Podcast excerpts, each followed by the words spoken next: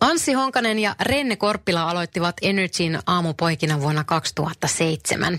Kaksikon tiet erosivat vuonna kaksituhattakolmetoista. Renne on nykyään yrittäjä ja podcastaaja ja Anssin ääntä kuulee Radio Novan iltapäivässä Niina Backmanin kanssa. Tämä on Podplay alkuperäissarja. Podplay. Äänessä. Aamupojat, Anssi ja Renne, tervetuloa. Siitäpähän tietää. Siitäpähän tietää. Milloin te olette ollut saman pöydän ääressä? No on tästä tovi siis, äh, muistan, että käytiin vähän sen jälkeen, kun ikään kuin aamupojat oli loppunut, niin käytiin kahvilla ja näin, mutta ei olla kyllä ihan vähän aikaa nähty. Joo, käytiin purkamassa vähän raastavaa eroprosessia siinä. Ja, niin, niin. Ja joo. Tota, joo, ei ollut tosiaan oltu oikeastaan, niin siis Facebookin kautta ollaan oltu tekemisissä aika usein. Mun ja Rennen välinen viestinvaihto Facebookissa on ollut sitä, että mä kaivan tai Renne kaivaa jonkun hauskan YouTube-pätkän meidän omista tekemistä. Sitten me nauretaan niille uudestaan, koska ne oli niin loistavia.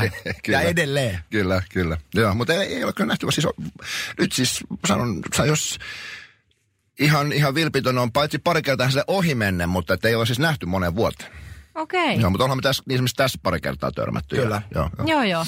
Mutta on hauskaa, että teistä on olemassa sitä materiaalia, koska aika monet tyypit, joita mä oon haastatellut, niin ei ole niinku mitään materiaalia, mutta teistä löytyy aika kiva juttu. Niin, me, me ollaan tavallaan vähän siinä jännästi siinä väliin, osuttiin semmoiseen tietynla, tietynlaiseen jännään väliaikaan, jolloin tää tämmönen...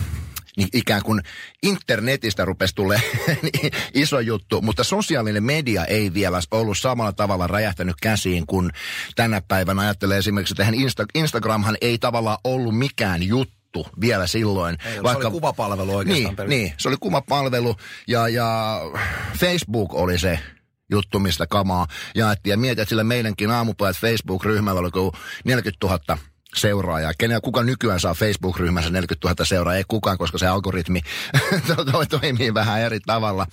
Mutta se osui semmoiseen jännään ajanjaksoon, mitä monesti nyt miettii, että ei vitsi, kun meillä olisi nämä nykyaikaiset, tai että jos meillä silloin olisi ollut kaikki nämä välineet, mitä nykyään on, niin mitä kaikkea me oltaisiin voitu, voitu silloin tehdä, ja kun me kuitenkin silloin aika paljon venytettiin niitä rajoja, ja vähän niin kuin ehkä, ei tietenkään tietoisesti, mutta näin jälkeenpäin mietittynä, niin tehtiin aika paljon semmoisia uusia juttuja, koko tämän video ja kaiken tämmöisen jutun niin kuin tiimoilta. Mua on erityisesti itse jäänyt nimenomaan, kun Renne mainitsi tämän niin kuin tekniikan kehityksen, jäänyt niin kuin hemmetisti kaihertaan, toki sitä on jälkikäteen turha itkeä, mutta tämä Spotify-hommat tuli vasta huomattavasti sen jälkeen, kun mm. me oltiin jo biisimme tehty. Kyllä. Et mehän silloin, kun me tehtiin aamupoikien biisit, niin se tehtiin ihan niin kuin pyhällä hengellä ja siitähän hyvän aikaa niin kuin mit- mitään rahaa tullut mistään. Että niitä tehtiin huvikseen ja hyvä niin. Mm. Mutta jos se tehtäisiin tänä päivänä, ne biisit oltaisiin laitettu saman tien Spotifyhin, se olisi tullut miljoonia striimejä ja siitä olisi oikeasti tullut meille rahaakin. Olisi tullut ma- viisikymmentä jopa per naama. Siitä olisi sattu tulla viisikymmentä per naama. Et, niin kuin, nämä on tämmöisiä asioita, että voi kun silloin olisi ollut jo, mutta tuo YouTube on hyvä, hyvä pointti ja mä itse asiassa jälkikäteen muutama jutusta, mitä me tehtiin, niin miettinyt niinkin, että voi kumpa niitä ei olisi ikinä laitettu YouTubeen. Ja, ja, ja nimenomaan sillä kulmalla, että me tehtiin välillä niin kyseenalaisia juttuja, että niiden olemassaolo YouTubessa häiritsee mua edelleen, koska niistä voidaan edelleen joutua käräjille.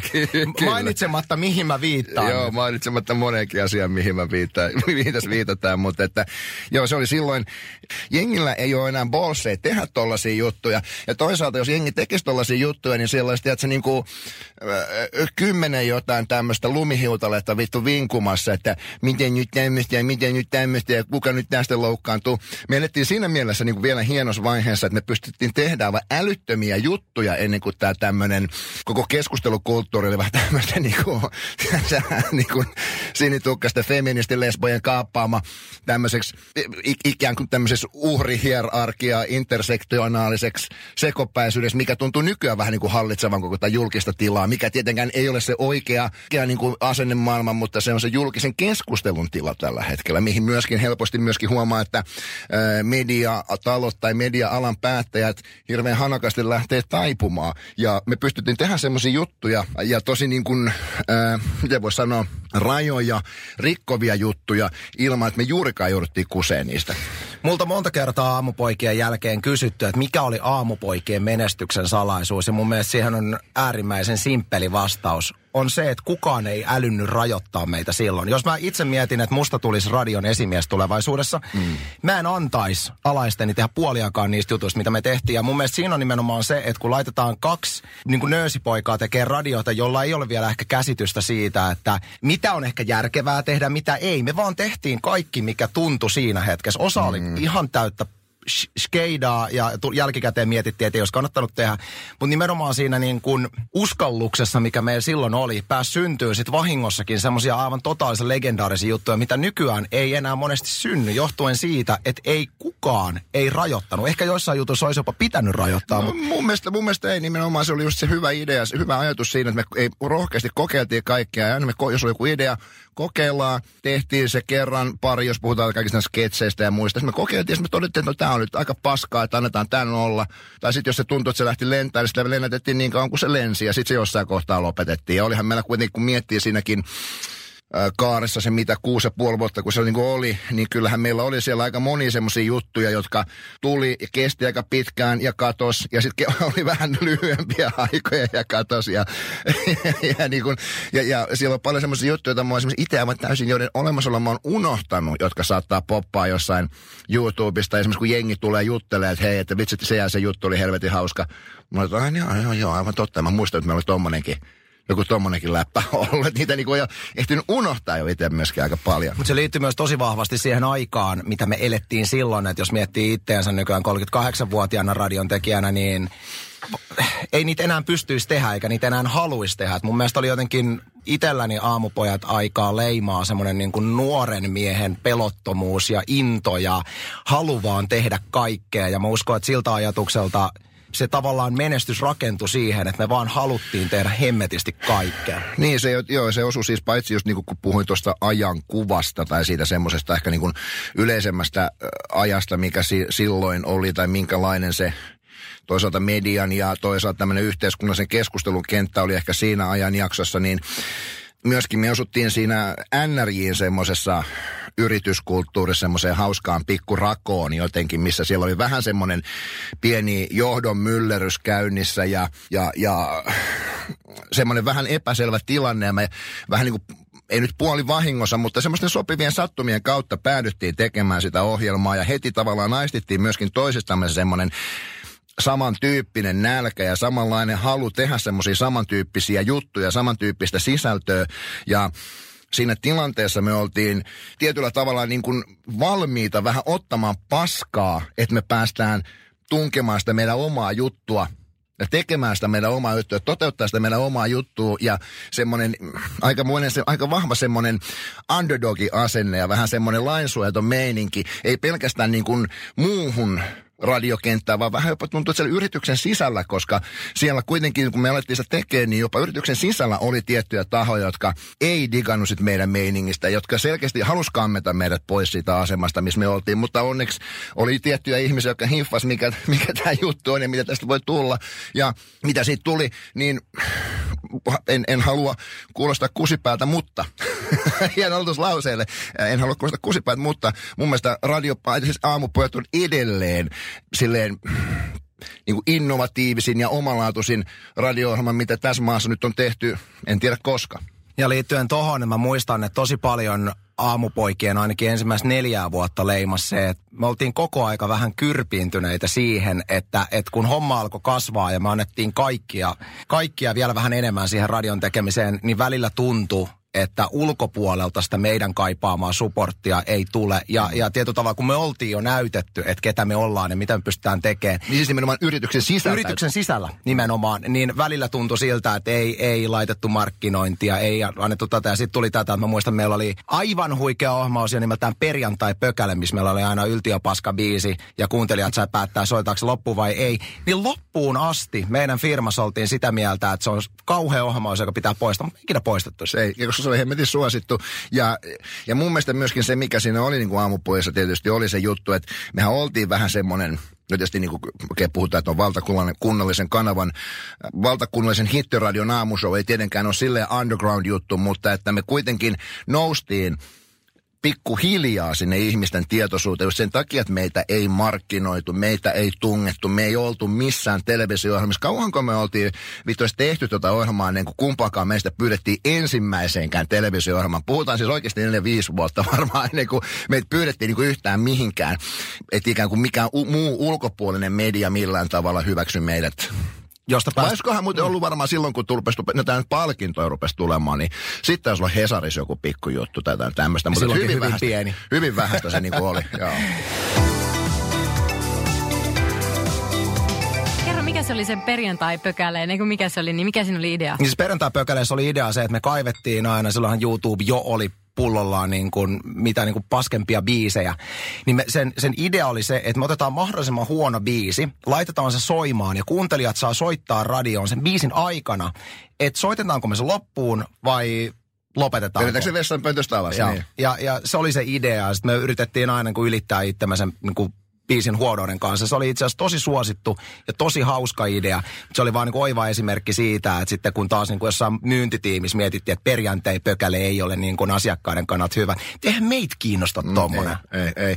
Ja, ja sehän siis perjantai-pökäle, se oli myöskin se hauska käänne, että aika nopeasti se meni se, että jengi rupesi trollaamaan. Niin se aina soitteli, että se, että se äänestys meni lähes aina siihen, että se biisi piti soittaa loppuun. Sitten loppujen lopuksi, että se oli kolme ääntä, että aina kolme ääntä puolesta ja kolme ääntä vastaan, niin se meni niin kuin pöntöstä alas tai soi loppuun ja jengi hän rupesi trollaa sitä hyvin hooseesti ja se aina soitettiin se biisi loppujen lopuksi. Se oli mun mielestä silleen niin kuin huikea, että se, niin me kuuntelijat alkoi niin kuin hiffaa sen meidän läpään aika nopeasti.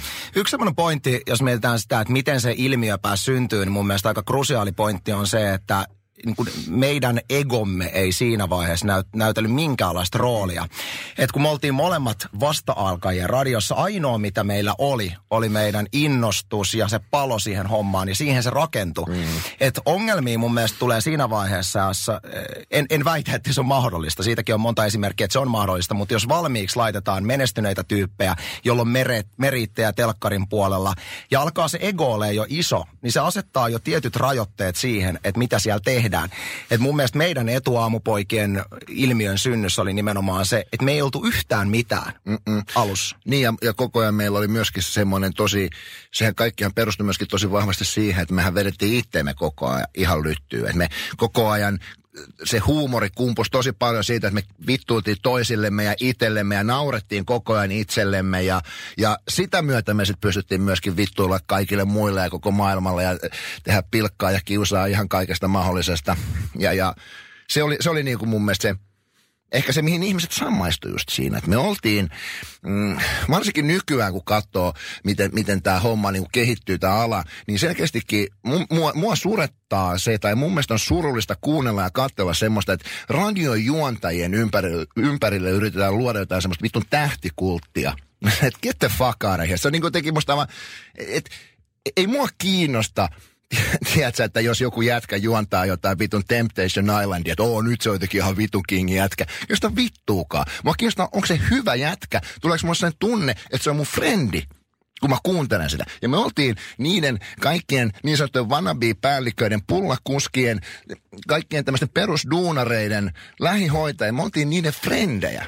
Eikä mitään niiden staroja tai idoleita tai mitään sellaisia, tiedätkö, niin puupäitä, jotka luulee, että me voidaan katsoa niitä ylhäältä alaspäin. Se oli, se oli mun mielestä yksi semmoinen tosi tärkeä elementti siinä meidän hommassa ja siinä meidän koko dynamiikassa niin keskenämme ja sitten suhteessa siihen yleisöön. Plus sitten meidän homma lähti, niin kun tässä on itsekin aika monta vuotta katsonut tämän radioskeneä nytten, niin äh, meidän homma lähti poikkeuksellisen nopeasti resonoimaan. Yleensä siis kun radio-ohjelmia kehitetään, niin se on vuosien ja vuosien mm. työn tulos, että saadaan kaksi ihmistä toimimaan, että se alkaa oikeasti antaa minkälaista vastakaikua kuuntelijakannasta, niin meillä se tuli siis vuodessa. Mm. Se semmoinen niin kuin, jo niin kuin superfanitus ja, ja niin kuin Renne mainitsi, niin mä uskon, että se on nimenomaan se, että siinä meni kaikki palaseksi, palaset heti alusta paikalleen. Ja se kemia, se oli niin kuin valmis, kun me aloitettiin. Sitä ei tarvinnut harjoittaa. Niin se oli hauska, hauska jotenkin se, että kun mä muistan se, kun me tehtiin se eka lähetys. Mehän siis oltiin, että meidän piti alun perin olemaan kolme viikkoa niin kuin kesätuuraajana siinä. Sitten se eka aamu, olisiko se tullut varmaan maanantai-aamu, me ollaan siellä Kopissa ja...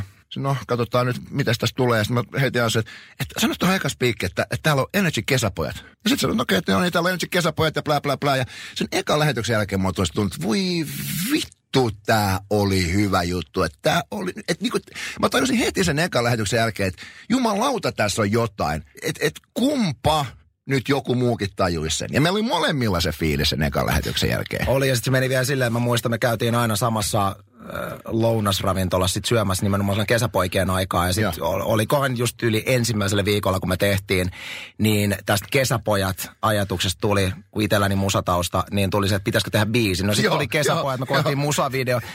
Siitä lähti se koko musahomma. Että se lähti niin kuin, ainakin meidän omassa maailmassa, niin vyör niin kasvaan kuin pullataikina se mm, homma. Mm. Ja tietyllä hyvin nopeasti alkoi tapahtua kaikkea muutkin. Ja silloin siinä tehtiin sitten itse asiassa silloisessa yrityksen johdossa, joka, joka sitten tietysti jälkikäteen ehkä ei ollut ehkä mikään paras mahdollinen, mutta ainakin he teki sen kohtalokkaan virheen, että päätti sitten jättää meidät niin kuin pysyvästi aamuun. Ja siitä virheettähän sitten onkin kaduttu. Mutta siitä se niin kuin lähti. Kertokaa niistä teidän faneista. Äh, niitä käy tietysti joka lähtöön, mutta että ja, ja jännä jotenkin myöskin, että hirveän miten monen ikäistä porukkaa siellä myöskin tuntuu olevan. Et kun ajattelee, että N R J tietysti ajateltiin semmoisen nuorisokanavana, niin kyllähän siellä oli tosi monen ikäistä porukkaa.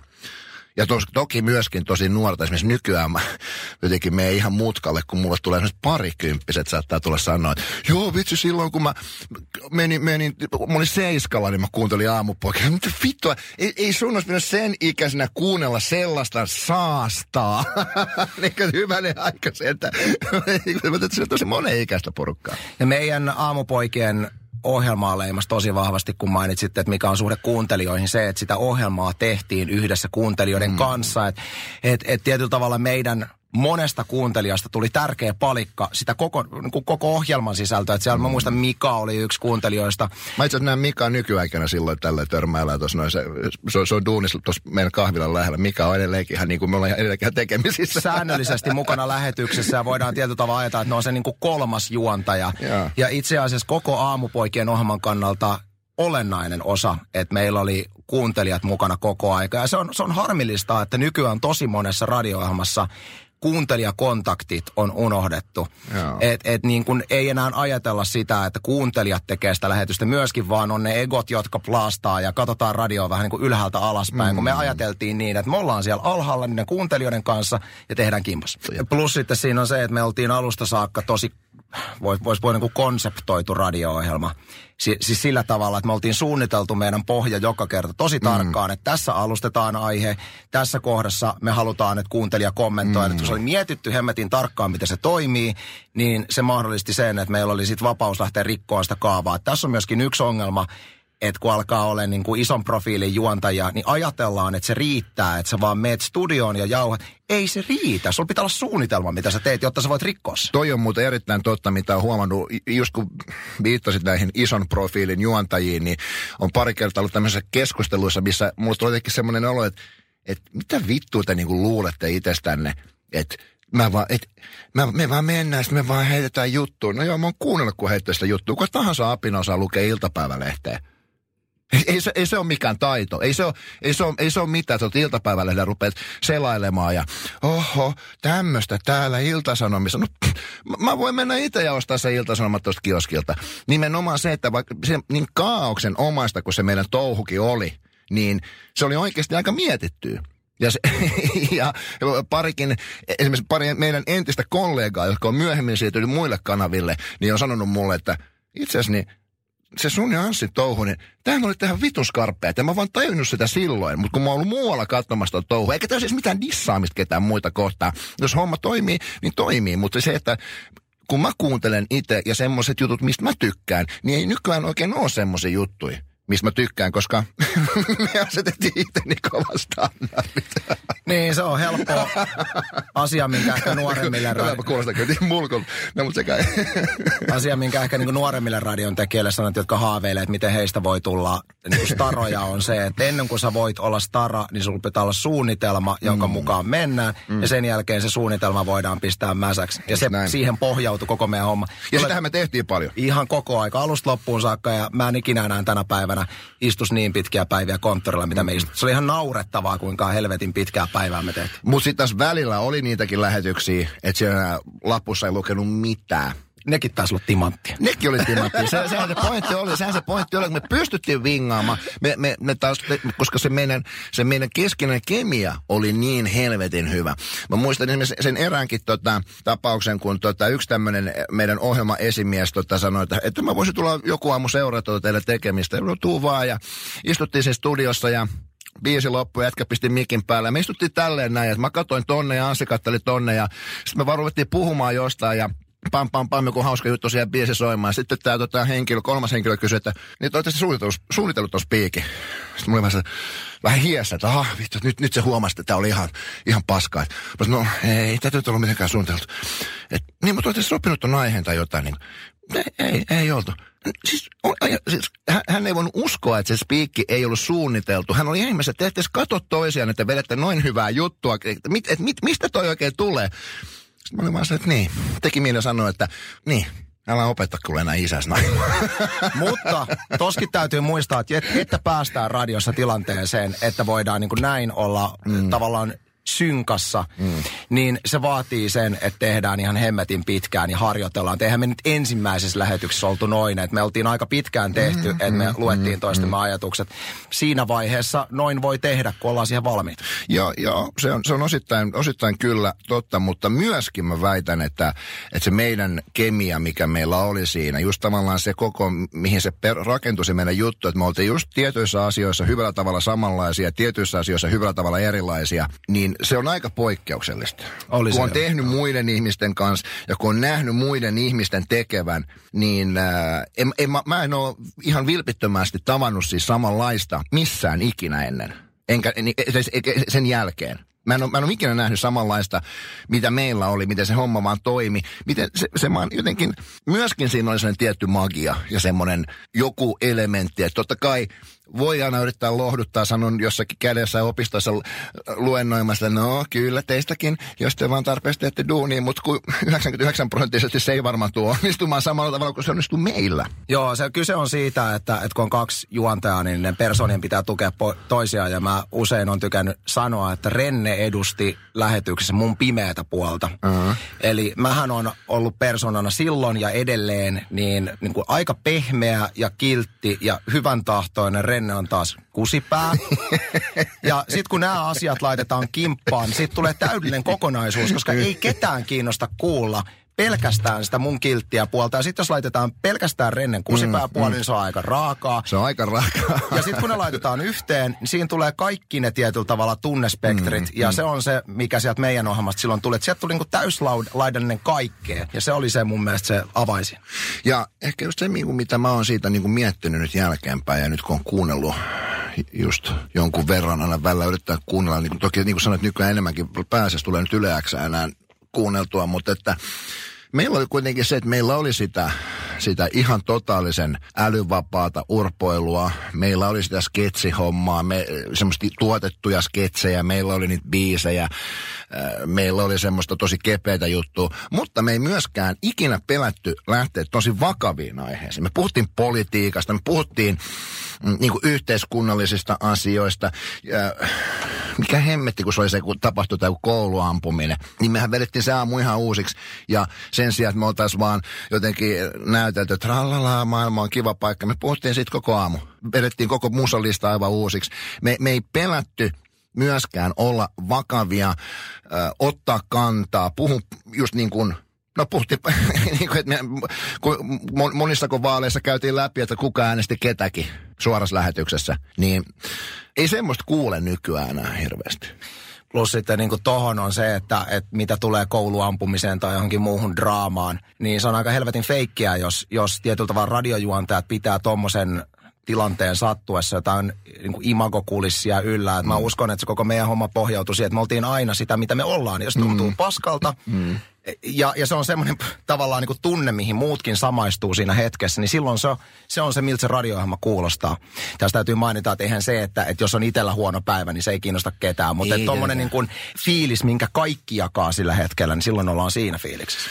Niin, toi on kyllä joo. Kyllä sanotaanko, että minkälaisia kaikkea, mitä kaikkea siinäkin, niissäkin vuosissa ehti tapahtua, niin kyllä siellä muutaman kerran, kun avioirat ja muut niin paukku päälle, niin kyllä täytyy sanoa, että kyllä siellä pari kertaa sai pikkusen, tiedätkö, pinnistää, että...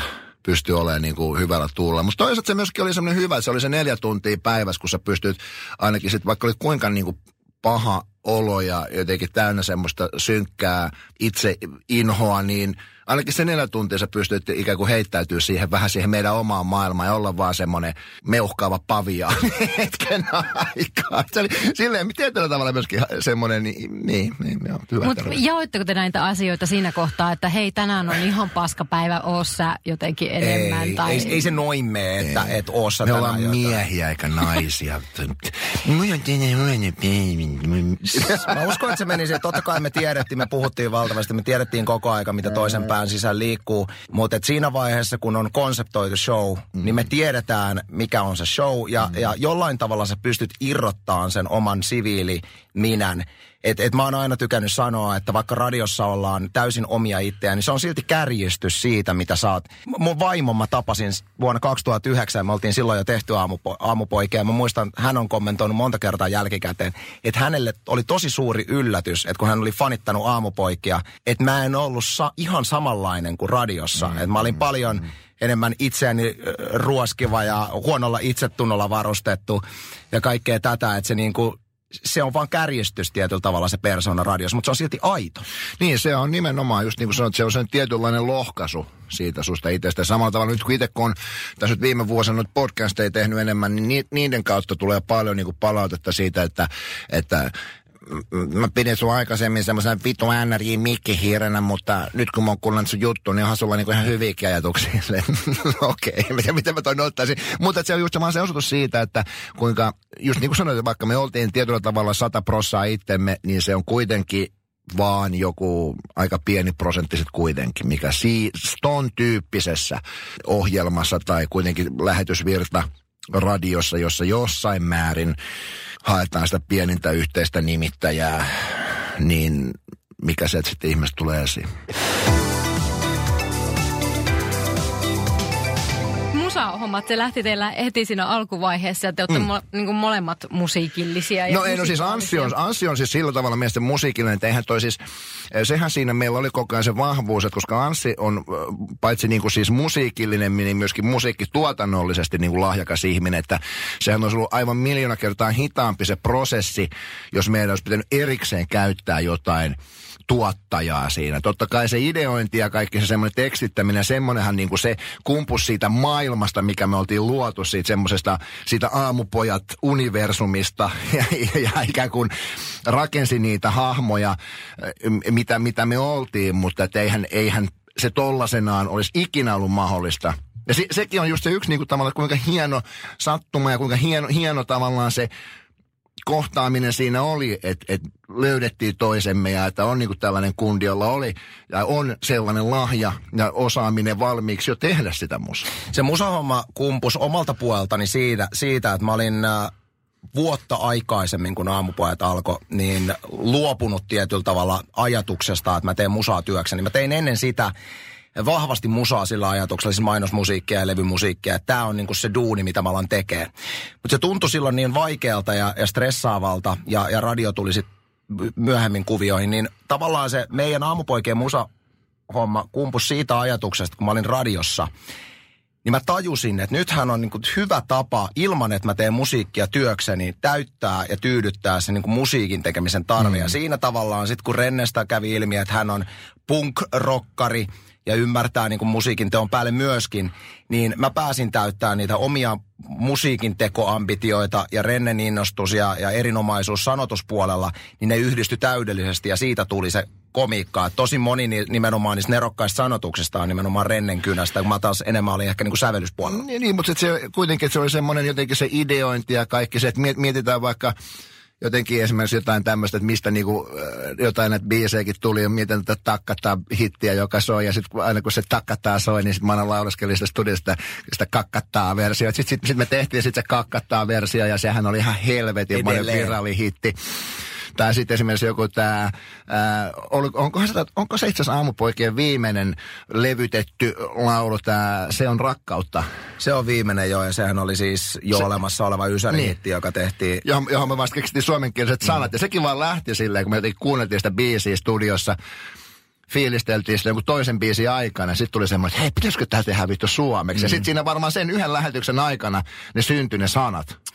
On, ja jos miettii tuota musapuolta, niin yksikään radio-ohjelma meidän jälkeen ei ole vienyt sitä niin pitkälle. Et niin. Toki mä, mä nostan isoon arvoon tämän päivän tekijöistä Viki ja Köpi, jotka mun mielestä on tuonut sen. Ajattelen heitä pitkälti niin kuin tämän päivän aamupoikia siinä, että ne on tuonut tämän niin kuin some-jutun ja semmoisia juttuja, mitä me ei oltaisi voitu ikinä tehdä. Mutta yksikään radio-ohjelma ei edelleenkään. Musa, musapuolta on vienyt niin pitkälle. Niin, koska hän käyttää, siis ymmärtääkseni, siis, eikö Vike käytä nissä jotain ihan semmoista, ikään kuin tätä tämmöistä, miksi tämä on semmoista arkistomusaahan. M- mulle mitään. Mun ymmärtääkseni suurin osa musiikista on vain jotain arkistokamaa, siis sitä semmoista ilmais, niin kuin, miksi tämä sanotaan, free share-kamaa. No, jotain, jotain semmoista, ja hän tekee siihen niihin sitten tekstit päälle. Ja, ja mäkin olen niin kuin sanonutkin Köpillekin, että pitäisi viedä musajuttu niin kuin pidemmälle, että katso kuinka hyvin se meni rokkas meilläkin. Mm. Että et teillä olisi kaikki mahdollisuudet pyörit tuolla ympäri maakuntia, tiedätkö, niin kuin vetää keikkoja, että hän fyrkkaa sillä. Mutta pitää lähteä ohjelman sisältä. Et meillähän se lähti, sit me tehtiin itse kaikki. Niin, niin. Et heti kun sä joudut pyytää ulkopuolelta apua, niin hommat niin. Tyssää. Että meidän tietyllä tavalla vahvuus ohjelmalla oli se, että me oltiin niin kuin... Me oltiin ihan hemmetin omavarasia. Niin. Että ei meille hirveästi apua tullut. Että tänä päivänä, kun radiossa on, tiedätkö, tuottajat tekee ja näin, niin meillä on mitään. Niin. Okei, okay, Annika oli meidän tuottaja kyllä. Mutta hän oli myöskin niin olennainen osa sitä oli, showta. Oli, ei, oli. Hän ei ollut, koska aina jengi kyseli, et, ja edelleenkin kyseli, että kuka ne teidän jutut kirjoitti? Sitten, vittu, me, me. Ei ollut Radio Nova, missä oli et siihen me... aikaan tai jossain vaiheessa käsikirjoittajia. Ei, joo, joo, ei, ei, ei, ei. Että kyllä välillä Annika tuli sieltä heiluttelemaan, nyt jätkät vähän sordiin on noihin hommiin, mutta aika harvoin. Yleensä Annika oli vaan aina vääntämässä hommia paljon pahemmaksi oikeastaan, kun miettii, että tänään. Niin. Että et silleen se oli semmoinen team effort ja semmoinen, että joo, oli tuottaja, joo, mutta että... Ei, ei ollut semmoista ajatusta, että tässä on joku on esimies ja joku on, vaan se oli, me tehtiin sitä yhdessä. Se oli nimenomaan, niin kuin sanoin, sen omavarainen unit, joka toimi täysin siinä omassa avaruudessa ja o- omalla ikään kuin suolistokaasuenergialla. Joo, ja se oli meidän tietyllä tavalla shown jatkon edellytyskin, että me oltiin omavaraisia, koska kun me oltiin niin omavaraisia, niin se mahdollisti meille sen, että meillä oli hirveän vaikea tulla kenenkään ulkoopäin siinä vaiheessa, kun oli jo näyttöjä. Niin. Ne oli hirveän vaikea kenenkään ulkoopäin tulla sanoa, että tehkää asiat toisin, koska me ei oltu riippuvaisia kenestäkään, muusta kuin N R J:stä ja N R J:n radiotaajuuksista. Joo. Niin, joo, ja siis ja mulla kyllä siis täytyy sanoa, että jo, ja jossain vaiheessa siis tuli siis semmoinen tietyllä lailla, tietyllä lailla siis todella niin kuin mulkkuasenne jopa si, silleen, että, että jos mulle tultiin jossain aircheckissä neuvomaan jostain, että nyt sä sanoit tosiaan noin ja noin, niin kyllä mä ajattelin, että haista sinä vittu. Mitä sä oot tehnyt? Missä on sun palkinnot? Missä on sun kuuntelijat? Missä on sun myydyt C D-levyt? Kuinka, kuinka kauan sun C D-levy on ollut, kuinka kauan sun radio-ohjelman C D-levy on ollut Suomen albumilistan top kymmenen. Tai siis tiedätkö semmoinen, samaan aikaan mä tein muistiinpanoja, että täytyypä kehittää tota. Niin, niin. ei, ei, ei, ei mutta siis, mut siis tietyllä tavalla just se, että jo, siis, et, joo, joo, siis y- ymmärrän, että se, se ei ole rakentava asenne tietenkään, mutta samaan aikaan äh, mun mielestä myöskin se meidän juttu perustui siihen, että me tiedettiin, että me oltiin vitun hyviä ja semmoinen turha, ulkoapäin tuleva lässytys ei vaikuttanut meihin, koska aina kun sä teet jotain hyvää juttua, niin aina siihen pitää tulla jonkun länkyttämään jotain. Joko ne haluaa ikään kuin osansa siitä, että nyt, et, et, mä annoin nyt heille tämän ja tämän neuvon, niin nyt mä voin ikään kuin myöskin hieroa tämän shown kultapölyä itseeni. Tai sitten siinä on joku semmoinen, no ihmiset on myöskin kateellisia, niin ne haluaa myöskin tulla ikään kuin puskemaan alas ja katsoa, nyt noilla on hyvä meininki, että noin, noinen täytyy nyt, nyt vähän tuota kusta vähän pois tuolta hatusta. Mä kuitenkin väitän, että meillä ei ikinä silleen nousu kusi hattuun. Ei, ei ikinä. Mutta täytyy sanoa tuohon, mitä Renne sanoi, että... että mun mielestä toi, miten Renne toi ton asian ilmiö on täysin oikeutettua siinä ajassa, koska miltei koko sen ajan, kun me tehtiin aamupoikia, niin oli olemassa jonkunlainen väheksyntä. Mm. Ja, ja jos mä käännän sen, että olisiko ollut parempi, että olisi ollut semmoista niin kuin jatkuvaa päähän taputtelua ja, ja niin kuin jalustalle nostamista, niin jälkikäteen hyvä, että ei ollut, koska nimenomaan se semmoinen tietyllä tavalla, että me oltiin aika paljon, saatiin jopa talon sisältä sitä että, äh, asennetta, niin se aiheutti meille sitten sen, että perkele me näytetään kaikille niin. Ja se kanto loppuun saakka, se joo, asenne. Kyllä, me oltiin koko ajan semmoisessa tietynlaisessa sissisodassa siellä, vähän niin kuin juoksuhaudoissa painamassa ja, ja kaikki se, että kuinka me saatiin masinoitua näitä yleisöäänestyksiä, että me voikin kaksi kertaa voitettiin vuoden radio-ohjelma äänestyksellä, niin ne vaan oli semmosia, että no niin. Hittoit jengi, jengi itki siitä meidän masinoinnista. Sitä alan sisäistä itkemistä. Te masinoitte tuommoisen kampan. No te olisitte voinut masinoida myöskin sen niin, kampanjaa. Jos teillä olisi ollut vähän luovuutta tähän niin. hommaan. Me siis ihan Senaatin torilla meillä oli vaaliteltat ja vaalibiisit, missä oli lapsikuorot ja kaikkea. Joo, ja mehän läheteltiin siis satoja julisteita ympäri Suomea. Jengi liimaili niitä tuolla. Tässä just nähtiin se, että kuinka se, kuinka siis, äh, hetki, miten se nyt meni, kun me oliko se kaksituhattakahdeksan me saatiin se ensimmäinen vuoden radio juontajapalkinto, ja. joka oli silloin vielä niin kuin, tota, ton, ton, ton, tuomariston antama. Se oli hieno juttu, koska totta kai me oltiin silloin niin kuin vuosi oltu vasta niin kuin olemassa, ja semmoinen, se oli hieno osoitus siitä, että että et se oli jo sillä tavalla siellä radiomedian sisällä huomattu, että näillä jätkillä on freesi meininki. Mutta se kaksituhattakymmenen, kun me pantiin, se, kun se muuttui yleisöäänestyksessä, me pantiin kunnolla masinat käyntiin, niin silloin sen huomasi, että kuinka omistautunutta se jengi oli, joka dikkasi siitä meidän meiningistä. Ja, ja, ja silloinhan jengi ikään kuin osoitti sen ihan täysin, just levittämällä niitä julia. Oliko se, tää, oliko se just tämä vuosi, kun me oltiin tehty valmiiksi ne voittolippiksetkin? Mulla on edelleen se tallessa. Meillä oli lippikset. Vuoden radio-ohjelma kaksituhattakymmenen. Painettu, painettu valmiiksi. Tiedätkö, koko ilta me istutaan siellä gaalassa. Vittu, ihan kuset housista. Voi vittu, jos me ei voiteta. Voi, siis mä, mä olin, siis mä olin ikinä jännittänyt niin paljon. Sitten sit kun se sanotaan sen niin kuin nimi, ja sitten kun me kävelään sen lavalle, ja sitten mä sanon, no ei silleen, että me oltaisiin tätä mitenkään odotettu, mutta me tästä ne lippikset esiin päähän. Vittu, se oli hieno hetki. Se oli niin hieno hetki, ja se oli hieno hetki, kun se yleisestä, se yleisön reaktio oli vähän ristiriitainen. Mm. Mä oon jälkikäteen kuullut siis äh, tämän meidän radioalan isoilta tekijöiltä, että se hetki, kun he näkivät, että me vedetään voittolippikset, oli semmoinen niin kuin, mitä vittu.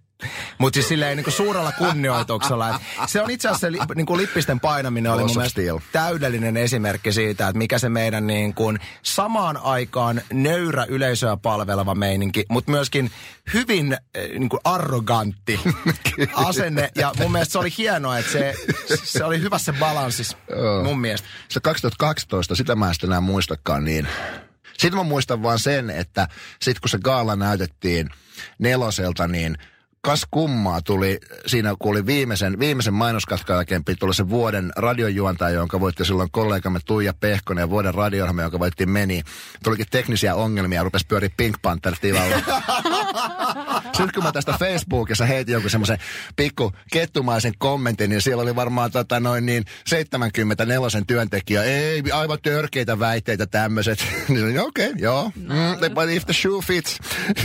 Täytyy muistaa, että eihän me pelkästään voitettu vuoden radio-ohjelmapalkintoja, vaan myöskin äänituotantopalkintoja, ah, niin jotka tuli, tuli nimenomaan näistä. Meillä oli äh, vieras introkonsepti, jokaiselle vieralle tehtiin personoitu intro. Sitten meillä oli biisi, potpurit, kaikki näitä, näitä palkintoja tuli myöskin, että se oli vaan osoitus siitä, että me voitettiin niin kuin monella niin, eri osa-alueella. Ja toikin olisi hauska esimerkiksi noin vierasintrot tommoset. Ne on semmosia, niin mitä on jälkeenpäin miettinyt. Ne kyllä on semmoset, että hei, tehdään tälle vieraalle. Te, kun meille tulee vieras, niin tehdään se intro, missä jotenkin sitä haipataan.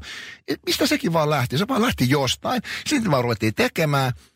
Ja semmoista jälkeenpäin tajunnut, että niin, se, sehän on ihan vitun makea juttu, että ei ollut kukaan ikinä sitä tehnyt, eikä kukaan sen jälkeen. Tosi monet jutut vielä tehtiin. Me vaan tehtiin. Me oikeasti se oli vaan semmoista, että me oksennettiin jotain paperille tai nauhalle tai, tiedätkö, sinne eetteriin.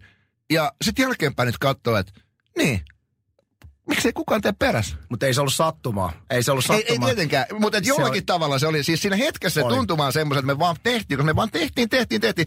Koko ajan vaan, tiedätkö, palloa tuli ja me vaan lämmittiin ja lämmittiin ja lämmittiin. Osa meni maaliin ja osa meni mettään, mutta tiedätkö, että aika moni niistä meni sinne byyriin loppujen lopuksi. Oli, ja taustalla tietyllä tavalla isompana ajatuksena oli se, että mä väitän, että meillä molemmilla oli koko aika, viitaten Rennen mainitseman underdog-meininki, oli se, että me haluttiin koko aika tehdä asiat paremmin kuin kaikki muut. Et jos mm. jossain kilpailija tekee jonkun jutun, niin me suhtaudutaan, ah, me tehdään tuon sata kertaa paremmin. Mm. Sitten me tehdään se sata kertaa paremmin. Niin. Et se oli niin kuin koko aika se, että, että ei anneta hetkenkään armoa. Mm, mm. Ja paljon itse asiassa, jos tuossa tuli mieleen, että mehän me hirveästi tarkkailtiin sitä meidän puhetapaa. myöskin, tai mulla ainakin itsellä oli sen tunne, että me myöskin oltiin aika tietoisia siitä, että me koko ajan puhuttiin sille, että me ei lähdetty ikinä puhumaan. Me koko ajan niin kuin, oltiin hirveän tietoisia siitä, että me ei puhuta ylhäältä alaspäin. Et se oli yksi semmoinen seikka, mistä me tuossa aikaisemminkin puhuttiin, mutta se oli semmoinen asia myöskin, mihin me kiinnitettiin hirveästi huomiota. Teillä oli laadun tarkkailua koko ajan. Niin, mutta se, mut se oli jollakin tavalla semmoista jotenkin aika nopeasti sinne ikään kuin semmoiselle niin kuin pallitasolle imeytynyttä, että se, sitä ei silleen ajateltu. Ja just tämmöiset niinku air-checkaukset ja muut, missä sitten pohditaan, että olisiko toi juttu nyt voinut kestää niinku kaksikymmentä sekuntia vähemmän, niin aika harvoin niistä oikein niinku irtos sitten taas semmoista mitään, koska se meidän oma sisäinen laaduntarkkailu oli niin aggressiivista. Musta tuli mieleen se, semmoinenkin, mä en sitten miten tämä tuli mulle mieleen, me otin jossakin keikkareissulla, me kuunneltiin autossa radioa ja siellä soi toi aikuinen nainen. Ja sitten meillä keksittiin siitä semmoinen aivan helvetin hauska sketsi, joka siinä autossa oli aivan vitun hauska, kun me siinä autossa heitettiin sitä sketsiä sen biisin päälle. Sitten me tultiin takas stadiin, tehtiin se sketsi, se oli ihan paska. No, se ei toiminut. Se oli ihan paska. Ja sitten me... Ajetti, mä varmaan ajettiin se se kerta, mutta sitten mä oltiin, että okei, okay, no tämä konsepti ei toiminutkaan. Ja heitettiin se roskiin. ne, ne oli tollaisia juttuja vaan, ne vaan syntyi, niitä kokeiltiin. No okei, okay, se ei toiminut, mutta tulipahan tehtyä. Paljas Vantte oli itse asiassa niin kuin yksi niistä sketsisarjoista, jotka meillä kulki tosi monta vuotta. Ja sitten loppujen lopuksi mentiin niin pitkälle, että eräs ää, jo poistunut kodintekniikkafirma halusi tilata Pallen ja Svanten, eli meidän ruo- suomenruotsalaiset sketsihahmot, ää, vetämään tämmöistä huutokauppaa. Se olikin sitten ihan kammottavaa. Vittu, mikä reissu. Yrittää siirtää tuommoinen niin kuin radiosketsi siihen, että me ollaan livenä. Sehän oli ihan kammottavaa, mutta et, meillä oli tämmöisiä... Mitäpä niin, rahan takia, olin nuori ja tarvitsin rahaa. Sain taulutelkkarin siitä. Se on mulla on vieläkin. Mutta se on koettu. Se on, sekin. Se on hyvä, se on hyvä. Se on hyvä. Meillä oli paljon semmoisia juttuja, mitkä Ää. oli jonkun aikaa ja haudattiin, ja sitten oli näitä, jotka kulki pitkään. Esimerkiksi Palle ja Svante oli hyvä esimerkki tämmöistä pitkästä. Ja, ja sitten tietysti toinen tämä yksi tietysti hahmo, mikä meillä kulki pitkään, oli tämä yksityisyrittäjä Halem, joka... Jos mietitään nykyaikaista, ny, ny, nykyistä tämmöistä ilmapiiriä, että minkälaista juttua voi tehdä tai ei voi tehdä, niin olisi varmasti aika vitun törkeä juttu. Ja en mäkään tietenkään enää tekisi semmoista juttua, koska totta kai aika... Ei, niin, mutta ei, ei, ei, koska se ei olisi ikään kuin sen arvossa, mutta tekisi sillä toisella tavalla. Mutta että sehän oli siis aivan helvetin törkeä. Kun sitä mietit niin kuin tämän päivän standardin, mutta totta kai me puhutaan nyt kymmenen vuotta taaksepäin. Mm. Niin ei mulla niin kuin tietenkään tulisi tänä päivänäkään mieleen tehdä semmoista, mutta ei mulla tule myöskään tänä päivänä mieleenkään jotenkin olla pahoillaan siitä, että me tehtiin. Se oli silloin, ja se oli silloin ihan vitun hauskaa. Ja jengi dikkasi siitä ihan vitusti. Ja varmaan, mä, mä en muista, että kukaan olisi siitä ikinä mitenkään mieltään pahoittanut. Ei, ei. Ja itse asiassa tämä Halem, yksityisyrittäjä Halem pizza.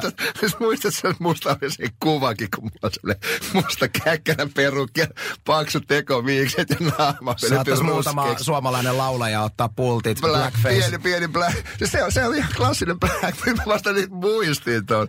Mä itse asiassa tota Halem-asiaa edelleen mietin semi-usein. Itse asiassa ihan niin kuin viittaamatta tähän podcast-haastikseen, niin mietin tuossa yksi päivä, kun söin, söin lampaan kyljyksiä, ja, ja Aiolihan on loistavaa lampaan kyljyksien kanssa, niin mä mietin, että jos nyt olisi Halem, niin meillä olisi ilman muuta niin kuin Halemissa tämmöinen, että, mä, että äh, voinko tilata lampaan kyljyksiä, ja, ja onko teillä siihen niin kuin tilattavissa myöskin tämä Aioli. Aioli. Aioli. Siis, Aioli. Siis on Aioli ja Aioli. Aioli. Siitä on saatu kolmen minuutin sketsi, jossa puhutaan Aiolista.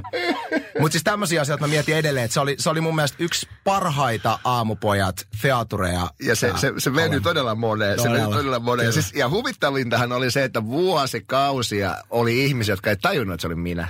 Niin. Joo, se on tästä. Kyllä mä sanoa, että se Honkanen kolletako. Ja sehän siis, Rennehän se toki oli. Niin, mutta se oli jotenkin... Joo, voi, joo. Joo, mutta siis ette, oli Halemina, tuli pari biisiäkin. Ja... Tuli, tuli. Mutta ei. Kyllä mä mietin sitäkin, että lähtisikö Elastinen enää heiluta mun tota, joulukinkkuun hommaan. Mutta hänkin oli nuori ja tarvitsi julkisuutta. Kyllä, mutta tota... Ainoa muuten, mikä jäi harmittamaan tuosta meidän musiikkituotannosta on se, että meillä jäi Spektin kanssa biisi tekemät. Mä edes muistan, että mä joo, se, se, joo, joo, koska mä puhuin sen mukaan biisiin ja sitten meillä oli siihen se yksi biittikin, joka oli semmoinen, äh, bongattiin YouTubesta joku se vanha suomalainen hemmetin makea iskelmä ja sä muistaakseni teit siitä semmoisen sen pohjalle jo biitin joo, ja niin taisi se taisi olla Samuli oli hyväksynyt sen biitin, mutta sitten se vaan jäi tekemättä. Ja, ja, ja sitten se niin, joo, mutta se oli, se oli semmoinen viimeinen rääpäle, mikä meiltä jäi sitten kesken ikään kuin. Se, se olisi ollut varmaan ihan kova träkki kyllä. Mites vieraat? Miten te niitä käsittelitte? Äh, aika, käsittelimme heitä kyllä aika kovakouraisesti välillä, mutta kuitenkin aina silleen hyvähenkisesti. Et, okei, oli ehkä se vaihe, mä oon tota miettinyt jossain kohtaa jo, että varsinkin tietysti alkuaikoina, kun meillä ramppasi näitä niin kuin B B-pudokkaita ja tämmöisiä, niin niitä ehkä saatettiin vähän hiilostaa ja kuumottaa ja jotenkin vaatii tililleen vähän niin kuin vittuillakin, mutta se on ehkä semmoinen ainoa, mistä mikä... Jos jälkeenpäin miettii, niin mi- mi- mistä tulee semmoinen, että no sen takana mä en enää seiso. Se on semmoinen, että se on jotain semmoista, mitkä olisi voinut jäädä tekemättä. Mutta sitten myöhemminhän me otettiin aika selkeä linja niihin vieraisiin, että me ei ota sinne ketään, ketä me ei haluta, tai kestä me ei digata, tai kuka meitä ei kiinnosta. Mä muistan siis... Äh... vieraslinjasta yksi asia, mikä mua on itse jäänyt, ei nyt varsinaisesti harmittaa, mutta et sanot, että en enää ikinä radiouralla niin tekisi niin, on eräs nimeltä mainitsematon silloin julkisuudessa paljon ollut henkilö. Ja mä muistan sen haastattelun, että, että kun oikeasti sen haastattelun tason olisi pitänyt olla se, että oltaisiin kritisoitu ja niin kuin pistetty se tyyppi koville, niin mä muistan omasta puolestani, että se oli vähän semmoinen niin kuin päähän taputteleva ja fanittava. Ja mä muistan vielä sen haastattelun jälkeenkin, mm. mulla oli semmoinen olo, että, että ei näin radios voi tehdä. Mm. Että sinne tuodaan niin kuin tyyppejä, joita niin kuin fanitetaan siinä haastattelussa. Mm. Kun kyse on siitä, että pitäisi puhua oikeista asioista. Ja, mutta että nämä on just niitä, että hyvä, että noi on ollut, koska mm. niistä on tullut sit loistavia oppeja myöhemmin, kun vieraita käsittelee. Että mikä se on se kulma, miten mm. se vedetään. Mm. Niin. Mutta me ei oikeastaan kuitenkaan lähdetty siihen, mitä ehkä jotkut kanavat jossain vaiheessa tosi paljon roudas semmosia ns. Tämmöisiä lööppijulkkiksi, ikään kuin vaan sinne studioon vaan niin kuin naurettavaksi ja pilkattavaksi. Niin me ei oikeastaan kuitenkaan missään vaiheessa lähdetty sellaiseen. Että tokihan me niin kuin hyvähenkisesti kiusattiin meidän vieraita, mutta siinä oli aina kuitenkin se, että me oltiin kaikki ikään kuin yhdessä mukana siinä vitsissä. Toki joku taisi sanoa, että menitte pojat vähän liian pitkälle, kun puhuitte viisi minuuttia Pete Parkkosen kanssa hänen munansa koosta, mutta... Se oli mutta, hyvä speak. Mutta, ja, ja se on vitun iso muna, niin voihan sitä voihan sit puhua. niin, niin, mutta ei Pete valittanut. Mutta täytyy itse asiassa noihin vierasintroihin sanoa vielä sen verran, että se vierasintro oli loistava palikka siinä, että siellä luotiin tietynlainen sävy siihen haastatteluun mm. heti. Mm. Ja me kerrottiin sillä vierasintrolla niille vieraille jo, että tässä vedetään nyt huumorilinjalla ja jos et pysty itse ironiaan, niin tästä ei tule hyvä. Joo, se, se, se, se on totta, just kun miettii noita, että mitä kaikkea niissä olisi teksteissä välillä. Ja jotenkin välilläkaan sitä miettinyt sitä, että ehkä me oltiin vähän liian semmoisia naiveja sen suhteen, että no mitä kukakin nyt voi ottaa. Että ehkä sitten jälkeenpäin sitä joskus miettinyt, että no olisiko sitä voinut olla vähän kevytkätisempi joissain tilanteissa. Mutta toisaalta, kun se, niin kuin mä sanoin, koko meidän juttu perustui siihen, että me tehtiin itsestämme koko ajan niin pellejä. Ja, ja mä uskon, että kyllä aika suurin osa vieraista, jotka meillä kävi, niin no, ties mihin ne tuli. Joo, ja kyllä ne niin hiffasen. Ja se, kuitenkin se, se tyylihän siinä oli niin semmoinen humoristinen, että en mä usko, että loppujen lopuksi kukaan pahoittanut mieltä. Oli niistä välillä aika raakaa kamaa.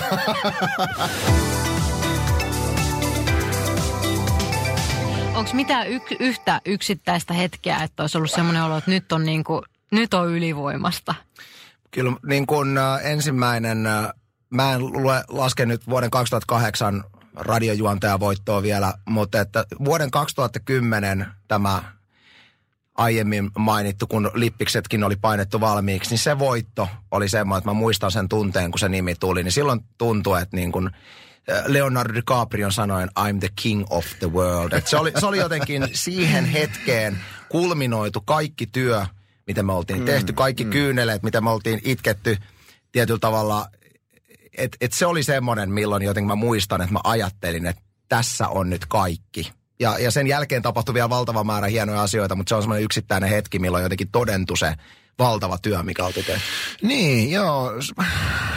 Vaikea sanoa, koska jotenkin sitten myöskin, että ne palkinnot, että nekin oli niinku, siis totta kai, ne oli älyttömiä juttuja, mutta jotenkin se, kuitenkin se,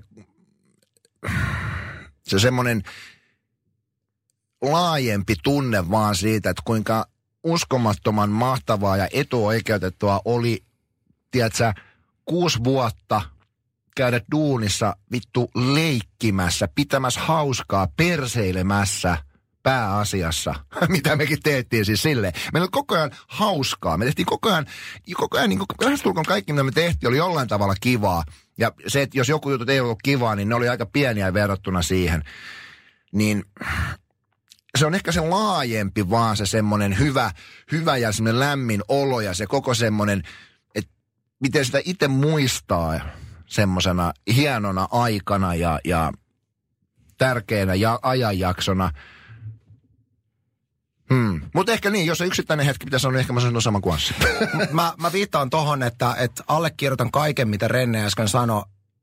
Työssä oli hauskaa, mutta että kyllä mun täytyy rehellisyyden nimissä myöskin sanoa, että sen kuuden ja puolen vuoden aikana se menestys, mikä tuli, niin se ei tullut ilmaiseksi. Ja, ja ei, kyllä niin kuin musta, ei, meni, ei. musta meni sinä aikana aika iso osa myöskin rikki, mm. johtuen tietyllä tavalla siitä, että kun sä annat niin paljon itsestäsi joka hemmetin arkipäivä ja kaikki muu työ siihen päälle, niin kyllä sen, muistan se kuuden ja puolen vuoden jälkeen, niin oli, oli välillä semmoinen olo, että, että nyt on niin kuin pitää saada taas palasia kasattua.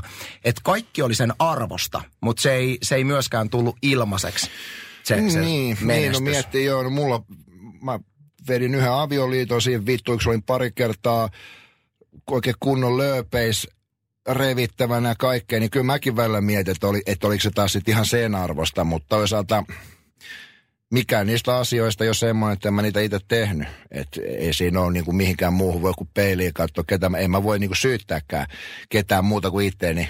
Että kaikki nämä jutut, mitä, mitä tapahtui, niin mä itse ne tein ja itse ne aiheutin, mutta välillisesti niin niitä tuskin olisi tapahtunut, jos me ei oltaisi oltu siinä, missä me oltiin, mutta such is life. Jokaisella, jokaisella jutulla on se hintansa ja toi oli se hinta ja vaikka, niin, niin kuin Anssi sanoi se hyvin, että on toki palasia on jouduttu keräilemään, niin en silti, silti en tekisi mitään toista. Sama. Et, mun mielestä olin juuri sanomassa samaa, että pitää miettiä, että mikä on se hintalappu, minkä sä oot valmis maksamaan siitä. Et mm. jos mietitään, mitä me saavutettiin, niin sillä oli kova hinta.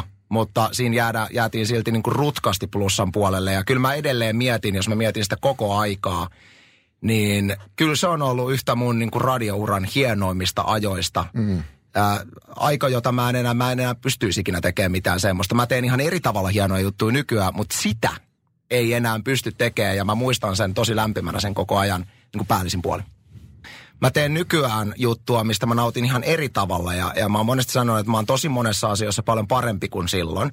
Mutta ei näitä asioita voi verrata, koska sä teet Rennen kanssa tehty ohjelma, toi musta erilaisia puolia ja se on eri tuote. Ja nyt sitten nykyisessä hommassa, mitä mä teen, niin siinä on samoja elementtejä, mutta tosi paljon eri elementtejä. Mm. Ja joten vaikka mä niin kun nautin suunnattomasti siitä, mitä mä teen nykyään, niin ne ei ole millään tavalla vertailukelpoisia, koska sä et tee yksin sitä, vaan siinä on se viisikymmentä prosenttia tulee aina muualta.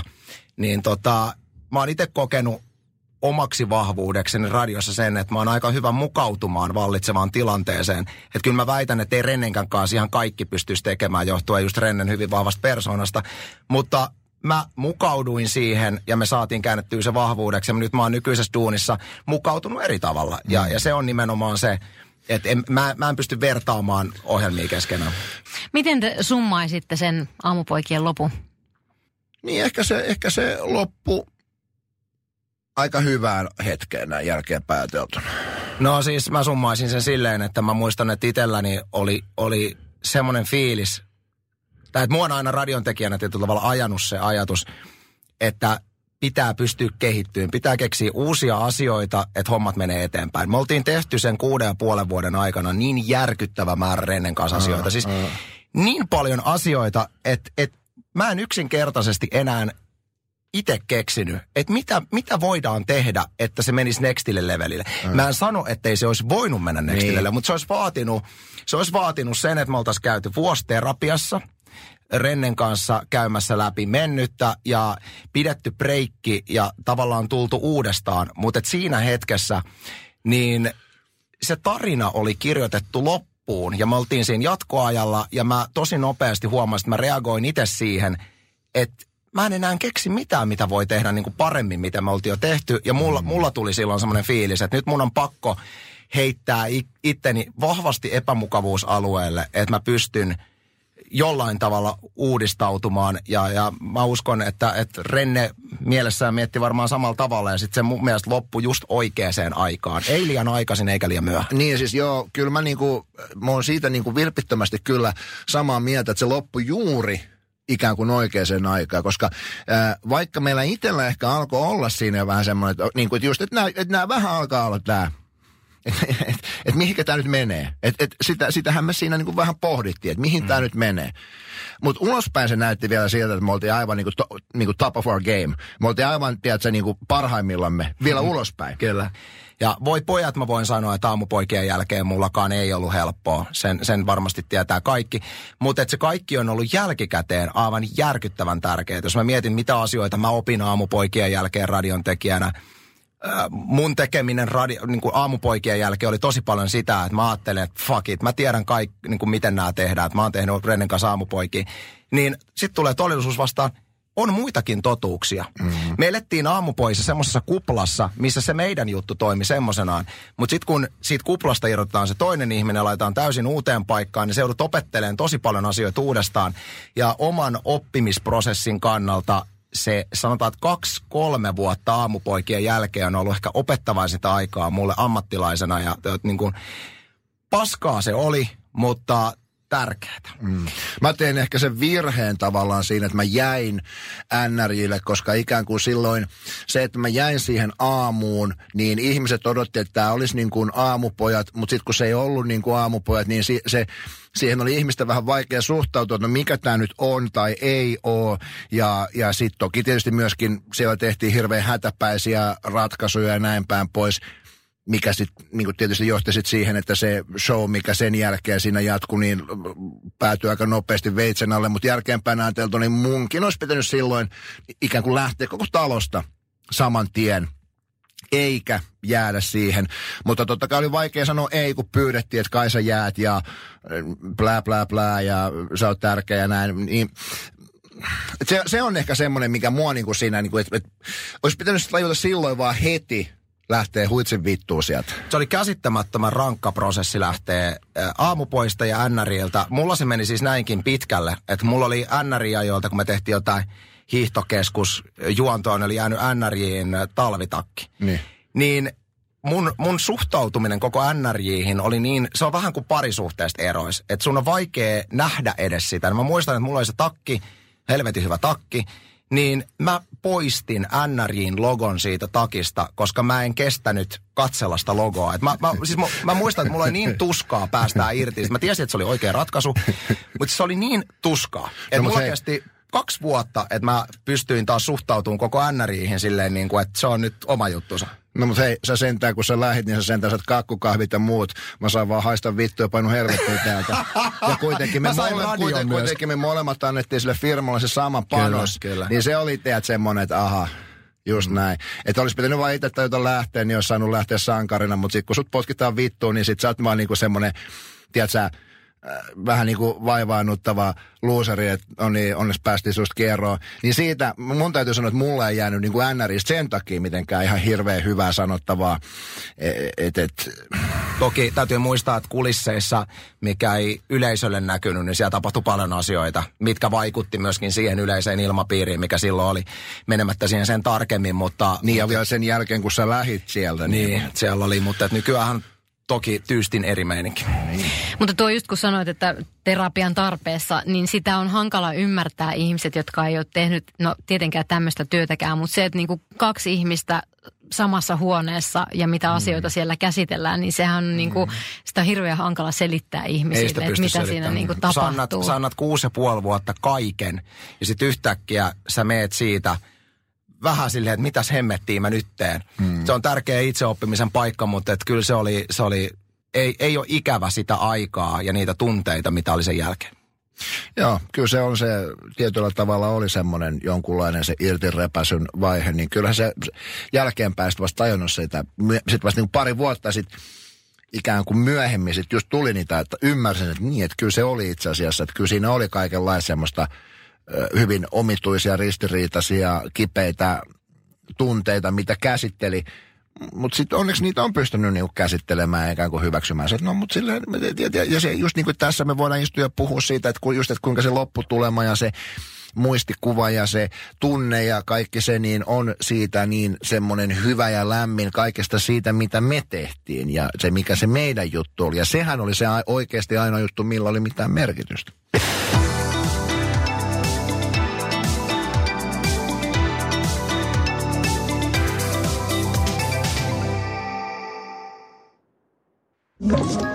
Hae Podplay-appi ja ala kuunnella täysin ilmaiseksi. Podplay, kotisi podcasteille.